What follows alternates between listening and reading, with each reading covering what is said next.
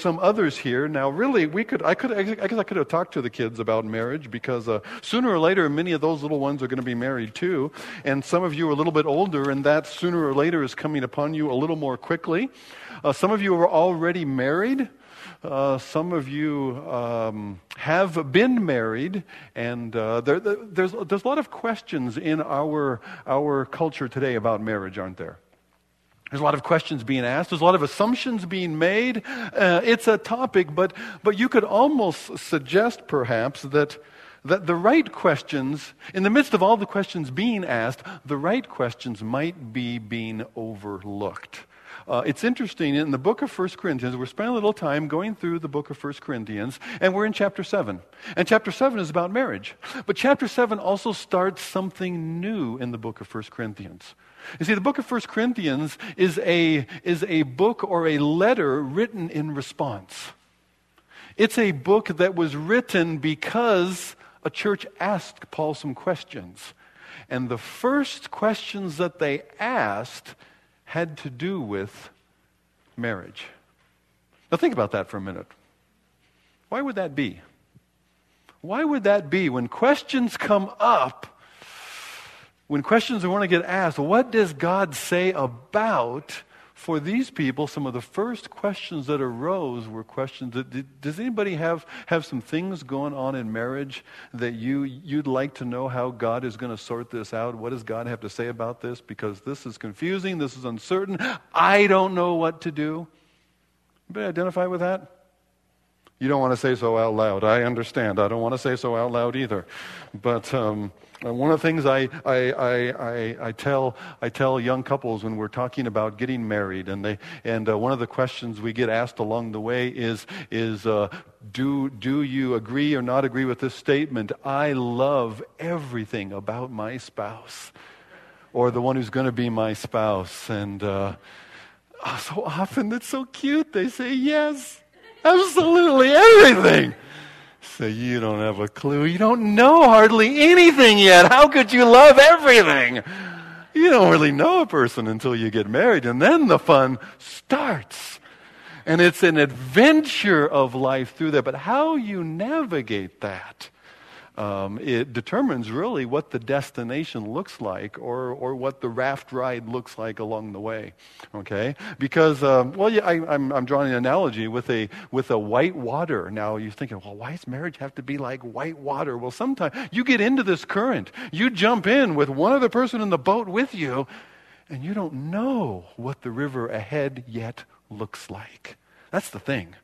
You don't know if there are rapids, so we could probably assume that there will be. But we don't know when they're coming. We don't know exactly what they're going to look like, how we navigate through. Well, the church at Corinth asked Paul some questions. It's funny because they did at the same time they didn't seem to they th- seemed to have a higher opinion of themselves than they did of Paul, and yet they still had some questions for him. We know that because chapter 1 and verse 1 starts out now concerning.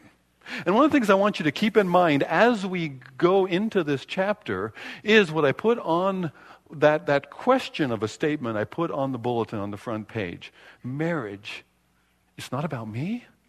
Because we easily enter, I still remember the wise words. An older man, I, I, heard him say, he wasn't talking to me in particular when he said it, but it, it, it was good for me, so good for me. He said, we, You don't really love her. He said, I didn't really love my wife when I got married. I wanted her. And it's different. To love her is to say, I want what's best. I want to devote my life to what's best for her. That's to love her, to give myself for her. Rather, I was so enraptured by this lady that I wanted her for me for the rest of my life. I couldn't imagine what life would be without her. I wanted her for me. And that, that, that's a good start, but it's also a selfish start, isn't it? And when, when that blossoms into what real love is, which is, I want to give, I so love her that I want to give myself for her, that's when marriage is no longer about me. It's still for me. It's God's gracious gift for me. And yet has become much deeper than it first started or what I first imagined it was all about. So we're going to talk about marriage this morning. We're going to, we're going to jump into this first now concerning, and I want you to understand as well that there are certain questions about marriage that they asked him, certain things that were being said, certain assumptions that they had, and they're checking this out with Paul. Is this right? The first one is kind of weird in our mindset. First question was something like this Some were saying, Is it good to be fully married? What do you mean, fully married? Well, is it good? Here we're married, but now we're, we're Christians and we understand the, the spiritual reality. We understand God's kingdom that is coming and that this world is passing away. And, and we're not to, we're not to uh, pursue the desires of the flesh and of this life. And so, well, there's part of those desires are within marriage. And so should we put all that on the shelf and should we, should we have a, a brother and sister in Christ relationship instead of being fully married? Because is it to be fully married and all that marriage includes, is that a distraction from spiritual things?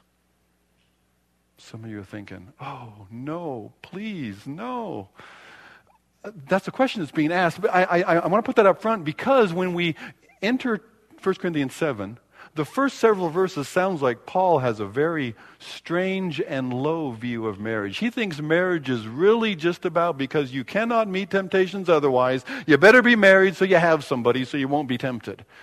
But he's answering in particular, what if somebody's trying to be in their marriage not fully married anymore because they think that's better? That's what he's addressing. So let's read that now that I've got your curiosity up, like what in the world are we talking about? Let's, let's pray and read. Father, open your word to us. Lord, speak not merely into a historical uh, instance of Corinth because none of us are there, but Lord, speak into our lives because all of us are here. Lord, we are here in some way in what is described in this passage. Whether it's things that are in a marriage right now, whether it's, it's a marriage that might be in our future. Lord, whether it's how we will relate to others in the midst of their marriage. Lord, would you speak to us that out of this wonderful thing you've given us called marriage, Lord, that we might not only know how to relate well together, but Lord, how we also might know you more in this relationship you've given us. Lord, so open your word, that there we might see wonderful things, things of you for us. We pray it in Jesus' name. Amen. So, now concerning the matters about which you wrote. 1 Corinthians chapter 7 verse 1. I should have told you that's 1 Corinthians chapter 7 and verse 1. And uh, we're on, if you're using the Pew Bible, I want you to follow along with me because there'll be some things to say here, and you're going to say, Did it really say that? And yes, it does. So uh, if, if you're following along in a Pew Bible, we're on page 955. 1 Corinthians 7 1. Now concerning the matters about which you wrote. Is it good for a man not to have sexual relations with a woman? Or actually, I sorry, I misread that. You wrote, and then there's quotation marks. They're saying it is good for a man not to have sexual relations with a woman. Was that true, Paul? For any man, even a married man. But because of temptation, here's he starts his answer, to sexual immorality, each man should have his own wife and each woman her own husband. The husband should not should the husband should give to his wife her conjugal or marriage rights, and likewise the wife to her husband. For the wife does not have authority over her own body, but the husband does. Likewise, the husband does not have authority over his own body, but the wife does. Do not deprive one another, except perhaps by agreement for a limited time that you may devote yourselves to prayer. But then come together again so that Satan may not tempt you because of your lack of self control. Now, as a concession, not a command, I say this. I wish that all of you were as myself, as I myself am, but each has his own gifting from God, one of one kind, one another. To the married and the widows, I say that it's good for them to remain single as I am if they're so gifted as he's described as, as he is. But if they cannot exercise that self control, they should marry, for it is better to marry than to be consumed with passion. We'll pause there. First of all, I would say this concerning marriage, Paul's advice is enjoy what God has given. And he does acknowledge to some extent that idea. Is it, is it good for a man to set himself apart and not be married and not be in physical relationship with a woman and devote himself to the Lord? He's going he's to talk to that further. Is that good? Well, sure, that's good if God has so called and gifted you that way. But his assumption is the norm unless God has, has, has, um, has gifted you in an out of the norm or in, differently than population at large, then the norm is to have relationship that is fulfilled in marriage as it was from the beginning. This is not a matter of the fall. This is not a matter of because we're subject to temptation. That's not Paul's view of marriage. Paul's view of marriage starts in Genesis chapter 2. It is not good for the man to be alone.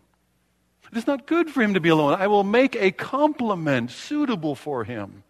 And he will learn about relationship with her, she and he together in ways that they will learn about relationship and fellowship with me. That's Paul's view of marriage. It's a high view of marriage. It's a God centered view of marriage. It's a view of marriage that's filled out in Ephesians chapter 5 that the husband loves his wife as Christ loved the church and gave himself for her. He says, worship occurs in the marriage relationship.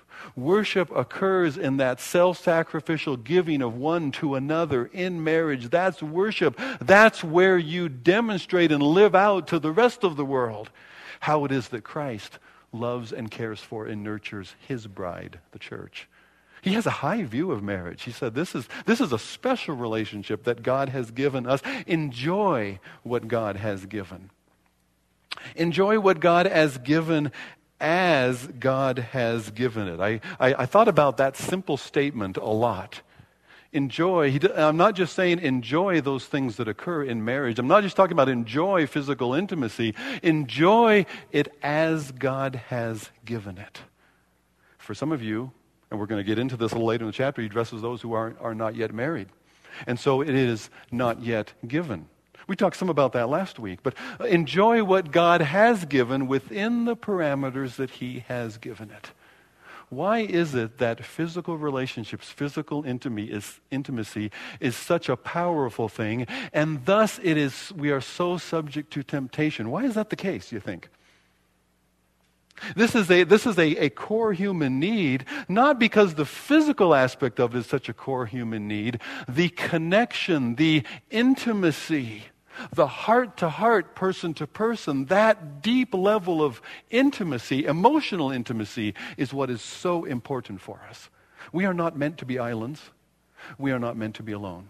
And that need for one another is not good for man to be alone, underscores it is not good for humanity to be, to be alone apart from God.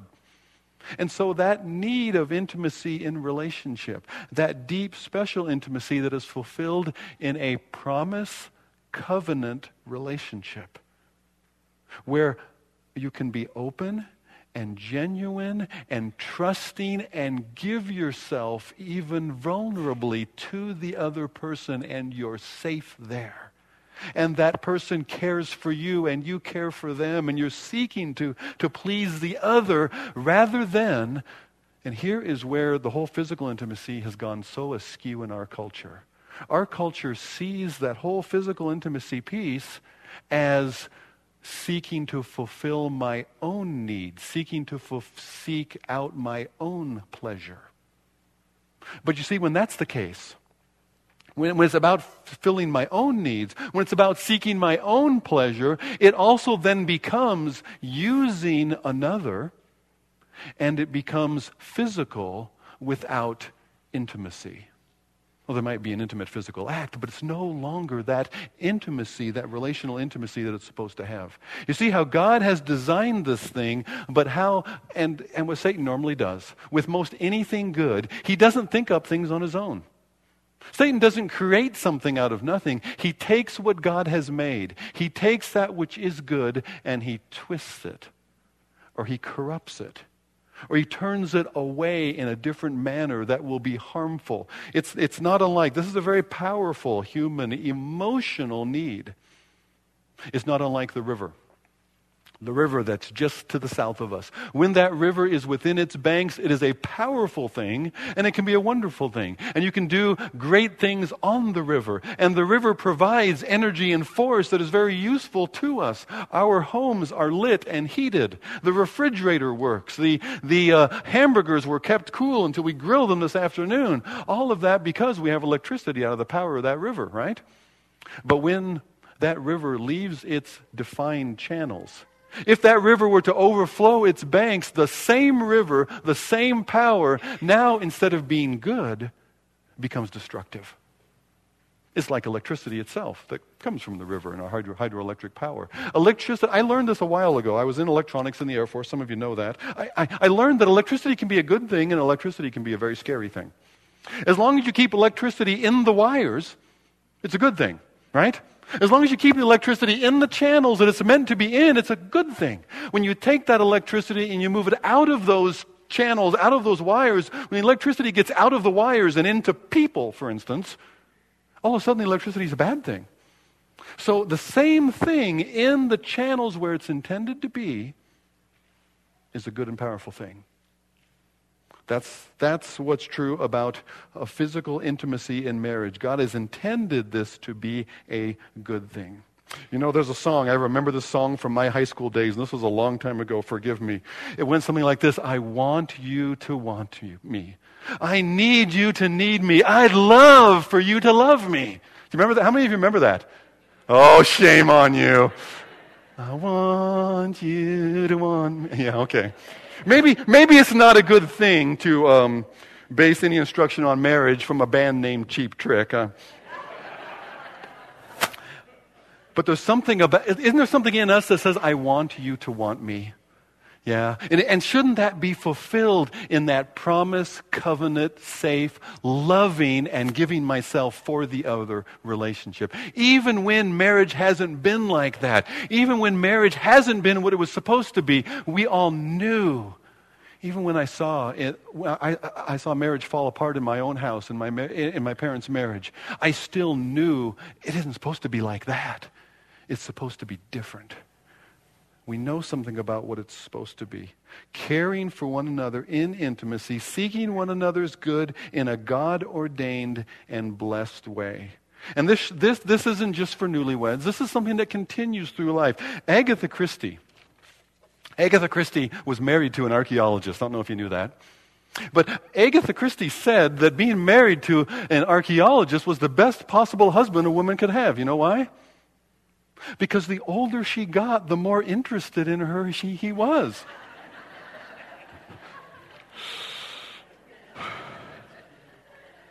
Physical, you can identify with that, okay? Paul says singleness is good, but he says marriage is, is better. It's supposed to be better. And, and you continue to care for one another. And there's, there are several, several suggestions that could be made, even out of these few verses that we've read so far. Concerning marriage, verse 2 spoke of temptation. The first guideline I would give you in marriage is be protective. Be protective. Guard yourselves, guard one another, but guard yourself from distraction and temptation. Draw boundaries, draw lines that protect this special and unique relationship that you have with one. Verse 3, he says, every, every man should, should have his own wife. Own wife, and it's singular there. Each woman should have her own husband. And in the midst of that, he said to enjoy one another. So not only be protective, but fathers, this Father's Day, you're going to thank me for this, be playful. Go ahead. We are supposed to enjoy this aspect of relationship and not just for a little bit of time. we, we need to look for ways to cultivate that. Not in weird and strange ways, communicate together. Be protective, be playful, be polite or respectful, caring for one another, loving one another. Be polite, be, be positive, affirming. How can I build the other one up? In ways that strengthens our relationship together. Paul mentions in verse 5 in seasons of time, one of the reasons you might not come together is because you're devoting yourselves to a season of prayer. So, prayer and fasting could involve um, also fasting from this aspect of your relationship, but only for as long as you're going to be fasting, and then come together again be protective, be playful, polite, be positive, be in prayer. And in verse 10, to the married I give this charge the wife should not separate from her husband. If she does, she should remain unmarried or else be reconciled to her husband. To the husband, he should not divorce his wife. I would say be persistent. So, some of the best advice my wife and I were given before we were married was don't use the vocabulary of divorce in your relationship, in your conversations, in your arguments, ever. Do not bring it up. Do not entertain that ever as a viable possibility. And that presses you instead toward. Our, our, our culture, our society has made divorce.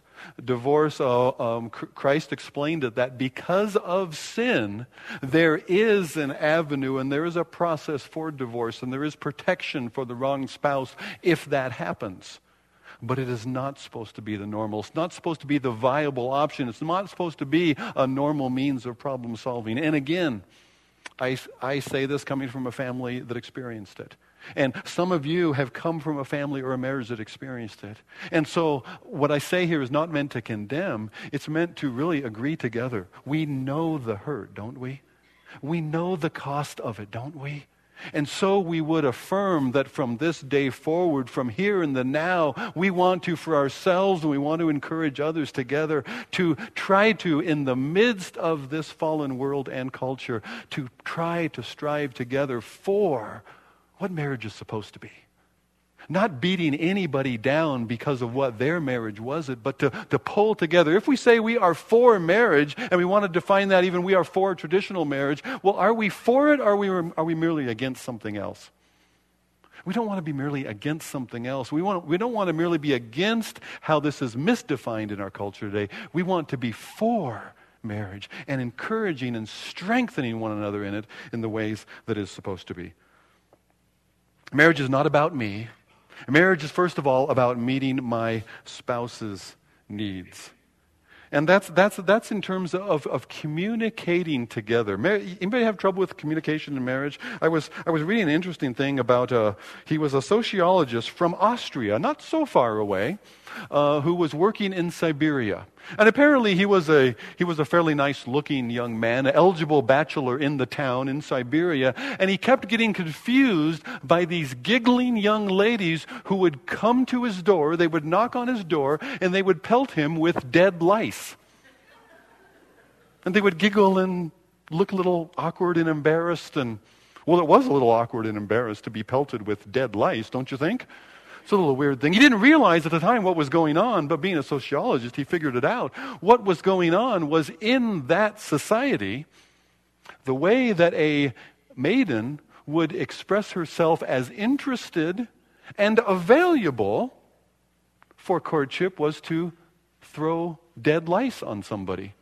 I guess if it was somebody you weren't interested in, you throw live lice? I, I don't know how this works. But to me, what caught my attention in the story is that is so male female. That is so husband and wife in terms of communication, isn't it? Wow. Sometimes you haven't got a clue what's going on. And I can speak, that, speak about this from the men's side. But I have been told that we are just as hard to figure out. Or maybe we are way too oversimplified that they think they have us figured out and they think they know just what it's about, but we're, they're still missing the complexities that actually are there. It's been said that men are waffles and women are spaghetti, but maybe our little waffle grids are deeper than we realize as well. But marriage is about spending a lifetime trying to figure it out. How do I give myself in meeting my spouse's needs? And as you do that, what are you doing? You're practicing spirituality. You are practicing the essence of Christ likenessness, giving yourself for another. Well, there's a bunch more questions they ask her, and I've spent a lot of time on one. First, uh, the next thing I want to say is make your marriage a place where God's faithful love is lived out.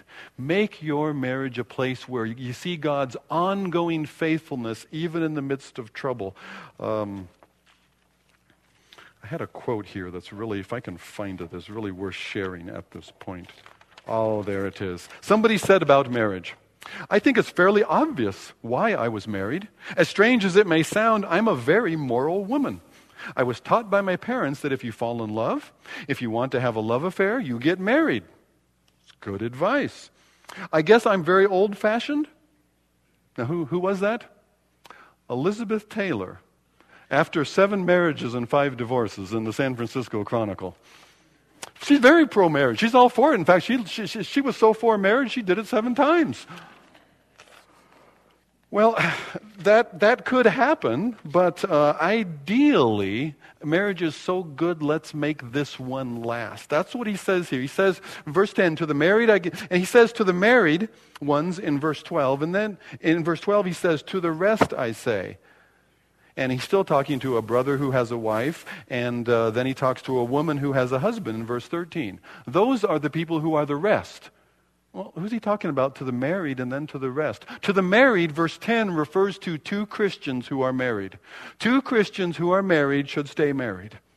And if for some reason things arise that they're not able to stay married, he says that if they separate, they should not remarry unless they are reconciled again not separate, but if she does, she should remain unmarried or else be reconciled to her husband. The husband likewise should not divorce his wife, and all the rest applies. That, that the, the intention, what Paul has to say, because he has something to say morally to each Christian, is they should stay married. They should be able to, and that goes back to chapter 6. We ought to be able to make this work if the redemption in Christ is true. Now, sometimes that relationship in Christ and that one who was a, quote, Christian, it doesn't it didn't seem to turn out that they were. Everybody thought they were, and yet they seemingly walked away from their faith and their covenant. It's not supposed to be. As much as is in you, as much as is in you, make your marriage a place where God's faithful love is lived out. Married Christians don't divorce. If you do, pursue reconciliation. Now, he's speaking in broad categories. Like I said before, I'm not going to be able to answer every potential scenario. I know there are all kinds of scenarios. And you have somebody in mind, you have a concern, you're thinking, what about? I would love to speak to some of those situations if they're real and, and if these are matters of the heart that you're, you're in the midst of and need some counsel on. I would love to help with you and pray with you through those things. Uh, but we can't do that in the whole group setting, obviously. Unless anybody wants to raise a hand. No, of course, we don't want to do that here, but uh, please use that white card. Take that opportunity. We would love to, as a church, spend that time. That's why some of our elders or some of the others in the church have, have, uh, have gone through the, the marriage team coaching training to be able to coach and mentor others that we can be in this together for the glory of God in our relationships. Now, you also find in verses 12 and following Christians who are married to non Christians. Now, how that happened in Corinth is you had two pagans, you had two unbelievers. They went to the idol temple, they celebrated the feast, they, they worshiped the Greek and Roman gods, and then one of them goes and gets saved. One of them is born again. And the other, the one who still wants to go to the temples and hang out and sacrifice to idols and have all that fun, is thinking, hey, I didn't sign up for this Christian stuff. I didn't sign up for this born again. I wanted a wife who would party with me. I wanted a wife who would do this. I wanted a husband who would do these things. And they didn't sign up for that. Things have changed. Yeah, they have, hopefully. Hopefully, when we are born again, we change. We change in those ways that God intends us to. And as much as is with you, he says here, to the rest I say, if not the Lord, if a brother who has a wife who is an unbeliever and she contends to live with him, he should not divorce her. Likewise, if any woman has a husband who is an unbeliever, but he consents to live with her, she should not divorce him. For the unbelieving husband is made holy because of his wife. It doesn't mean you're, you're saved because you're married to a Christian, but there is a sanctifying influence. There, that, that husband is set apart to the gospel and exposure to it through the wife, or vice versa. The, through the believing spouse. And the children as well are, if one of the spouses is a believer, that parent is going to be bringing that influence of the gospel to the children and sharing faith with them. And if the marriage is dissolved and the children go with the unbelieving spouse, where is the opportunity any longer to do that? So he gives a couple of reasons, and yet you're not, you're not bound if the unbelieving spouse chooses to leave, and we see that a lot. We say that a lot. Sometimes we see it as a matter of pretense, that a person pretended to believe but then did not. And it becomes evident over time. Or, or we see it just in the sense that, that um, um, well, even just as described here, and, and, the, and the faith becomes a dividing point that the unbeliever will no longer endure and you have no control over that. And he says you're not bound in such a case. So there's, a, there's an opportunity there even for divorce and remarriage. I say opportunity, that's the wrong word. But there's room there, there's permission given for that. How do you know how it's going to play out? Is one of the one of the ways ways that concludes. But make your marriage a place as much as is with me. Marriage is not about me. Marriage is about displaying God's faithful covenant love. Now, a third point here that we often miss in the discussion of marriage is find your fulfillment in the Lord, not a better deal. Interestingly, a lot of times with young people, we think that if only I was married, that would make everything better. Look at, look at verse 17. Only let each person live the life that the Lord has assigned to him to which God is called. This is my rule in all the churches. This is a life principle. Was anyone at the time of his call circumcised? Let him not seek to remove the marks of circumcision. Was anyone at the time of his calling, being saved, uncircumcised? Let him not seek circumcision. Neither circumcision counts or uncircumcision, but keeping the commandments of God. Each one should remain in the condition in which he was called. Were you a slave when you were called? Do not be concerned about it. Now, if you can gain your freedom, avail yourself of the opportunity. Being free versus slave is a good thing. Paul's for it. But you don't find your fulfillment in that change of circumstances. He who was called in the Lord as a slave is a freedman of the Lord. Likewise, he who was free when called is a slave of Christ. You were bought with a price. Do not become slaves of men. So, brothers, in whatever condition each was called, there let him remain with God. Oh, and now he's going to move in that discussion. He's going to move into if anyone is single don't seek to be married. If anyone is, is married, don't seek to be single. What is he doing? He's taking that principle and saying this You will not find happiness, you will not find your fulfillment in changing your circumstances. We so easily think, if only I, and we fill in the blank in some way anyway. If only this were different. If only that were changed. If only. One of the other questions I ask young couples do you think that God has this one person for you? Do you think that this is the one person, and often starry eyed? Oh, yes. And here she is. Oh, no, here she is. Here she is. Oh, this one person. And then you wake up a few years from now and you said, Man, I was confused. I don't know what I was on. I still think there's the one person. And this obviously is not it. That's the problem with that thinking. It's looking for the one person, it's looking for the right person instead of being the right person. That's a romantic notion that we want to grab onto, but the emphasis in Scripture is never, never, I find nowhere does it tell you to find the right person to be married to. There's a lot in Scripture that talks about being the right person to be married to. We will not find fulfillment when, when we're pursuing our own pleasure or benefit or better circumstances by changing the circumstances that we are in. We will find our fulfillment as God has made us to find it, and that hole that, he's, that, that, that is within our heart for Him will find our fulfillment then in the whatever circumstances we can trust and abide in our Savior even there. When that's the case, Paul says godliness with contentment is great gain. Contentment is huge. Speaking of contentment, the American dream. If you don't have a lot, you, you, you, feel like if you had just a little bit more, then things would be good, right? Well, a survey, well, it, surveyed households where the household income was $45,000. How much income would you need? Think about the American dream. What income would you need as, as, as they described the American dream and they quantified what those things that the household, the people were describing? They, they discovered that a household with an income of $45,000 in today's money would need an income of $97,000 if they were really going to achieve their, their, the American dream or their version of it.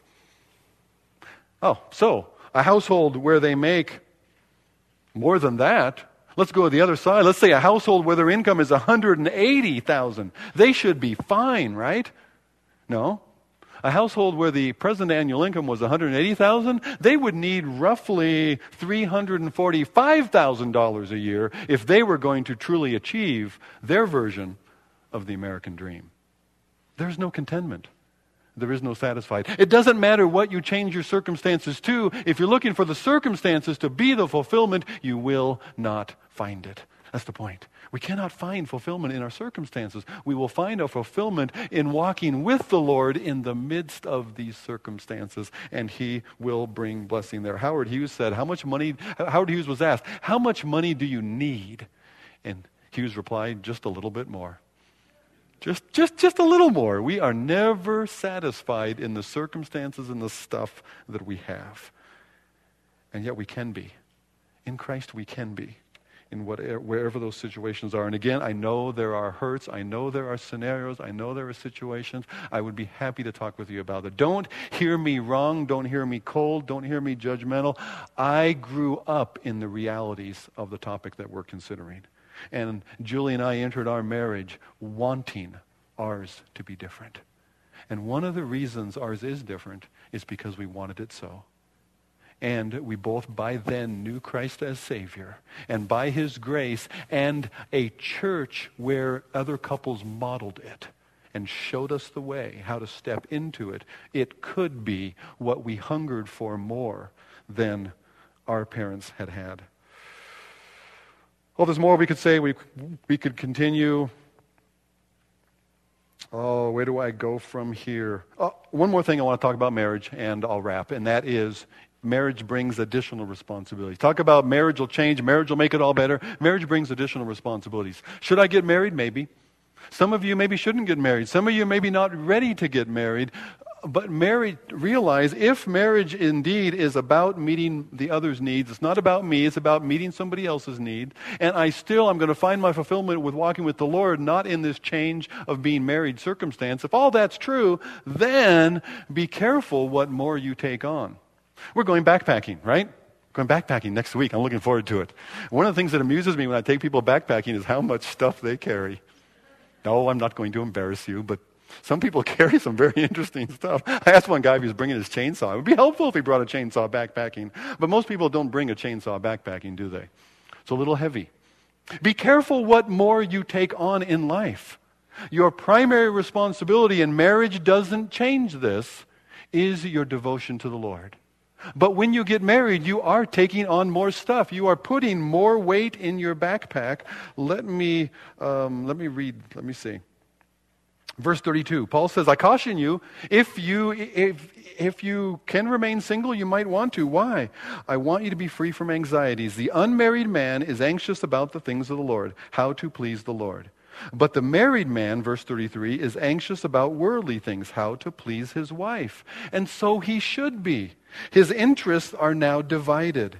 The unmarried and betrothed woman is anxious about the things of the Lord, how to be holy in body and spirit. But the married woman is anxious about worldly things, how to please her husband. He's not saying that critically. That's a matter of fact. You take on additional responsibility. And if that's your plan, if that's your intention, I, I, I, look over this side of the room, especially because there's more younger people. I'm just looking, there's, there's not all of you, but there's more younger people over here. If you're planning on getting married, if you're thinking towards getting married, get ready for that.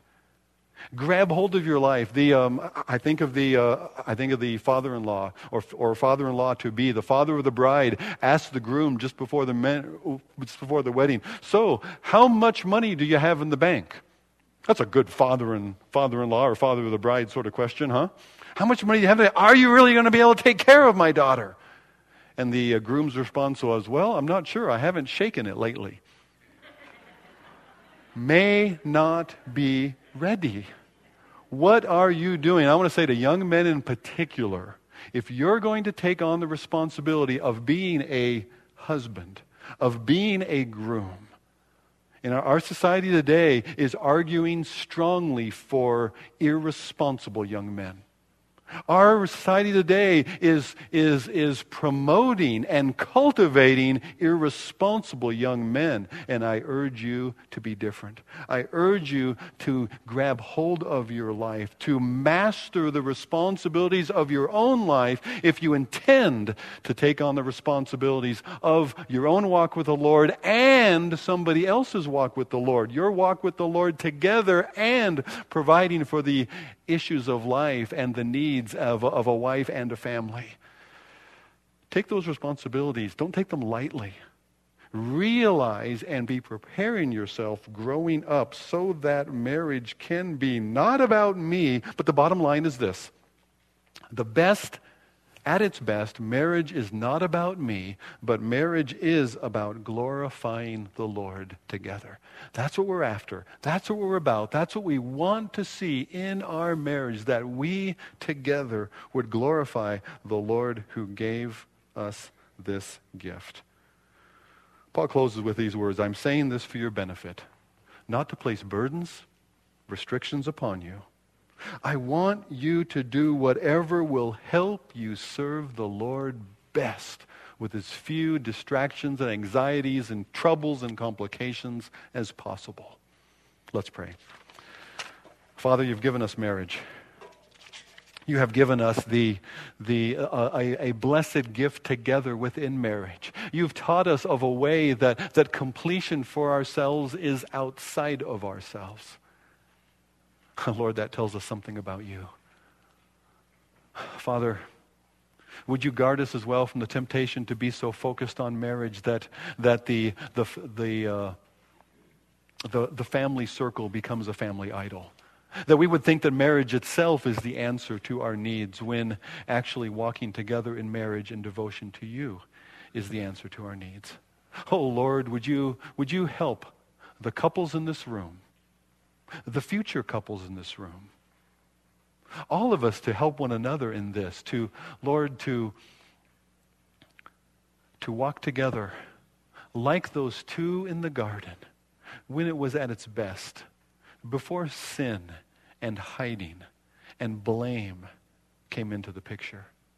Oh, Lord, that we might be in harmony with one another and in a relation of devotion together before you. Oh Lord, bless our marriages and be glorified in them. Help us to pursue that. We pray it in Jesus' name. Amen.